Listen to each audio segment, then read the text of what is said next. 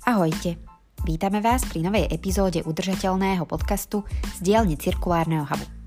V krátkých epizódach vám budeme pravidelne prinášať stručný prehľad správ zo Slovenska i z celého sveta. Budete si môcť vypočuť aktuálne správy týkajúce sa klímy, ochrany životného prostredia, cirkulárnej ekonomiky, odpadového hospodárstva a mnohých ďalších. Čo sa za poslednú dobu udielo? Pozrieme sa na globálny klimatický štrajk či konferenciu OSN o zmene klímy, kvôli ktorej sa aktivisti vybrali do ulic, i na ďalšie zaujímavé novinky v oblasti klímy. Tak poďme na to.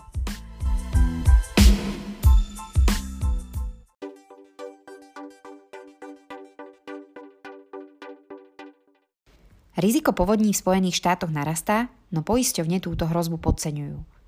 Tak ako v našich podnebných podmienkach, aj v USA sú povodne najčastejším prejavom klimatickej zmeny. V poslednej dekáde sa zaslúžili o škodu vo výške 155 miliárd dolárov. S pokrokom klimatickej krízy bude táto suma rýchlo rásť.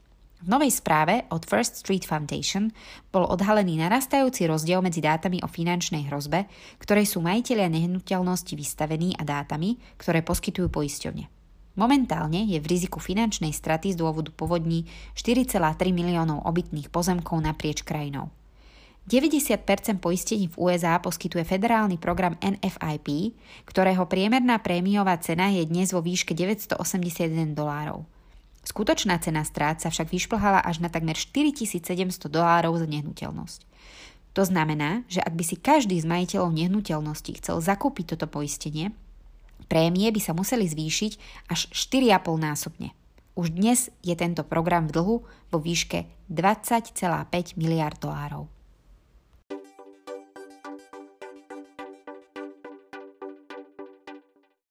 Najväčší ropný exportér, Saudská Arábia, chce dosiahnuť uhlíkovú neutralitu do roku 2060. Bude to však stačiť? Korunný princ Mohamed bin Salman v sobotu pred 26. konferenciou OSN o zmene klímy oznámil, že Saudská Arábia plánuje dosiahnuť uhlíkovú neutralitu do roku 2060. Svoj cieľ sa snaží dosiahnuť prostredníctvom prístupu k obehovému uhlíkovému hospodárstvu v súlade s rozvojovými plánmi kráľovstva. Štátom riadená spoločnosť Aramco, najväčšia ropná spoločnosť na svete, plánuje dosiahnuť to isté do roku 2050. Spomenuté boli aj sľuby na výsadbu nových stromov, zvýšenie chránených území o 20% alebo pretvorenie hlavného mesta na jedno z najudržateľnejších na svete. Pri otázke, či to bude stačiť, však môžeme iba špekulovať. Z roku 2050 sa stal rok uhlíkovej neutrality v momente podpísania Parížskej dohody. Avšak kde sú činy? Prečo emisie stúpajú, keď nám ostáva menej ako 30 rokov? Naozaj tu budeme v roku 2050 sedieť s vyloženými nohami na zachránenej planéte? Alebo budeme panikáriť, pretože to všetko boli iba prázdne slova?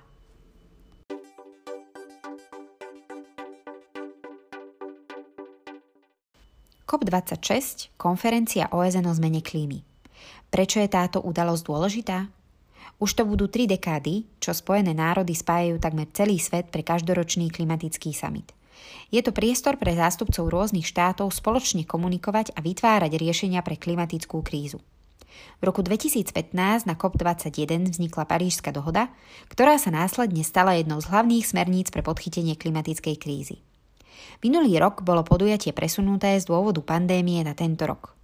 Očakávania boli veľké, keďže podľa IPCC sa priemerná globálna teplota zvýši o 1,5 stupňa do konca najbližších dvoch dekád. Preto mala byť tohtoročná konferencia rozhodujúca a ambiciózna, lebo limity, ktoré sme si nadstavili pred šiestimi rokmi, už nemusia stačiť. O tom, ako sa mi dopadol, sa dozviete už čoskoro v nasledujúcom Klima News filtri.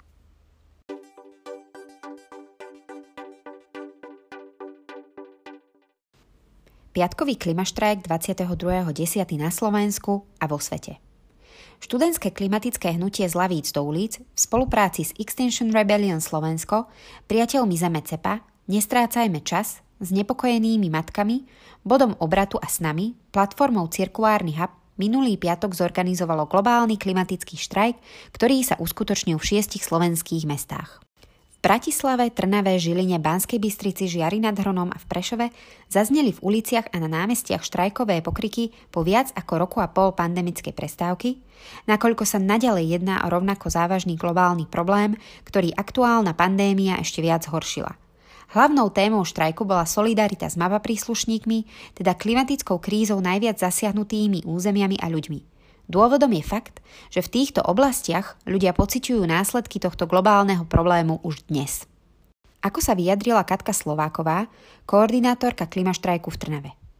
Spoločne so študentkami a študentmi z iných miest a krajín vyzývame na ukončenie financovania všetkých nových fosílnych palív a projektov z verejných zdrojov, zaplatenie reparácií najviac zasiahnutým krajinám i komunitám zo strany najväčších znečisťovateľov a spravodlivú transformáciu, ktorá bude v súlade s myšlienkami klimatickej spravodlivosti.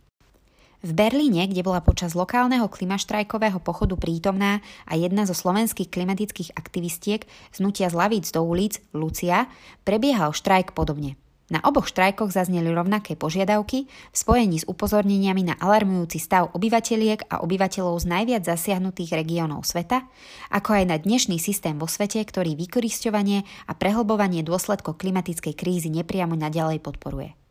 V uliciach sme síce boli vo väčšom počte ako naši súputníci na Slovensku, avšak tu som sa dozvedela aj o nevhodných policajných zásahoch pri demonstračných nápisoch, na ktorých zazneli heslá zamerané na kritiku aktuálneho politicko-ekonomického systému, teda hlavne jeho prístupu k riešeniu tejto globálnej krízy, zhodnotila Lucia.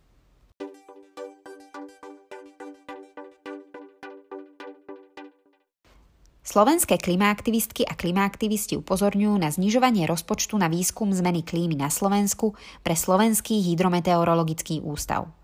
Slovensko nemá doteraz jednoznačne pripravený plán na dosiahnutie uhlíkovej neutrality a preto bez potrebných dát a analýz nie je ani možné efektívne presadiť a tomu zodpovedajúco monitorovať jeho priebeh. Ministerstvo životného prostredia, ako aj vedenie SHMU potvrdilo informáciu, že v roku 2022 bude musieť meteorologická inštitúcia hospodáriť s nižším rozpočtom. Debaty ohľadom skresania peňažnej podpory tohto projektu nie sú zatiaľ definitívne ukončené. Otvorená je tiež otázka ohľadom financovania druhej výskumnej úlohy, ktorá by sa zaoberala výstrahami pred extrémnymi prejavmi počasia. V čase klimatickej krízy a plánovania opatrení v rámci plánu obnovy a odolnosti na Slovensku je to vyslovene zlá správa. Nakoľko však rokovania stále prebiehajú, je ešte skoro tému jednoznačne uzatvárať.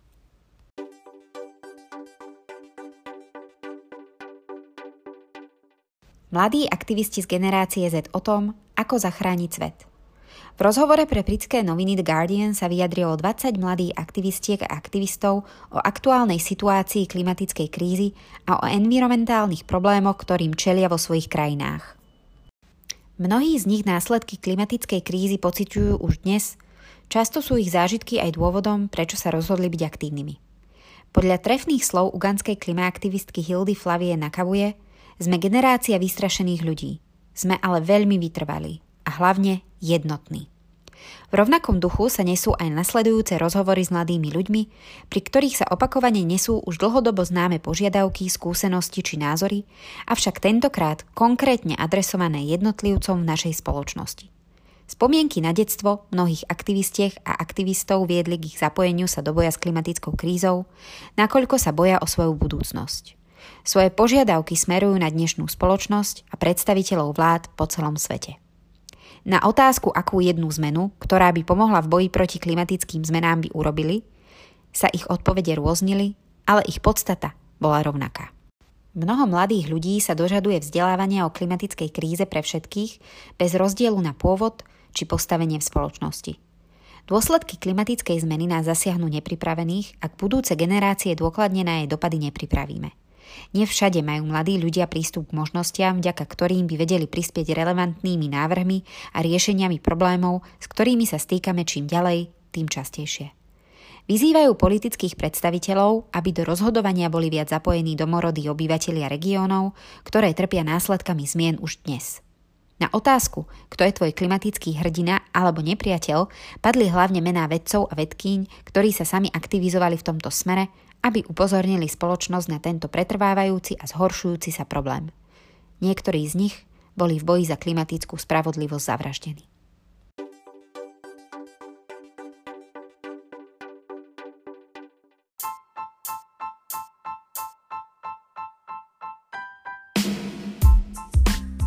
Ďakujeme, že ste si vypočuli ďalšiu epizódu Klíma Newsfiltra. Ak vás naše aktivity zaujali, na našich sociálnych sieťach nájdete aj rôzne ďalšie. Do skorého počutia. Zdraví vás Janka.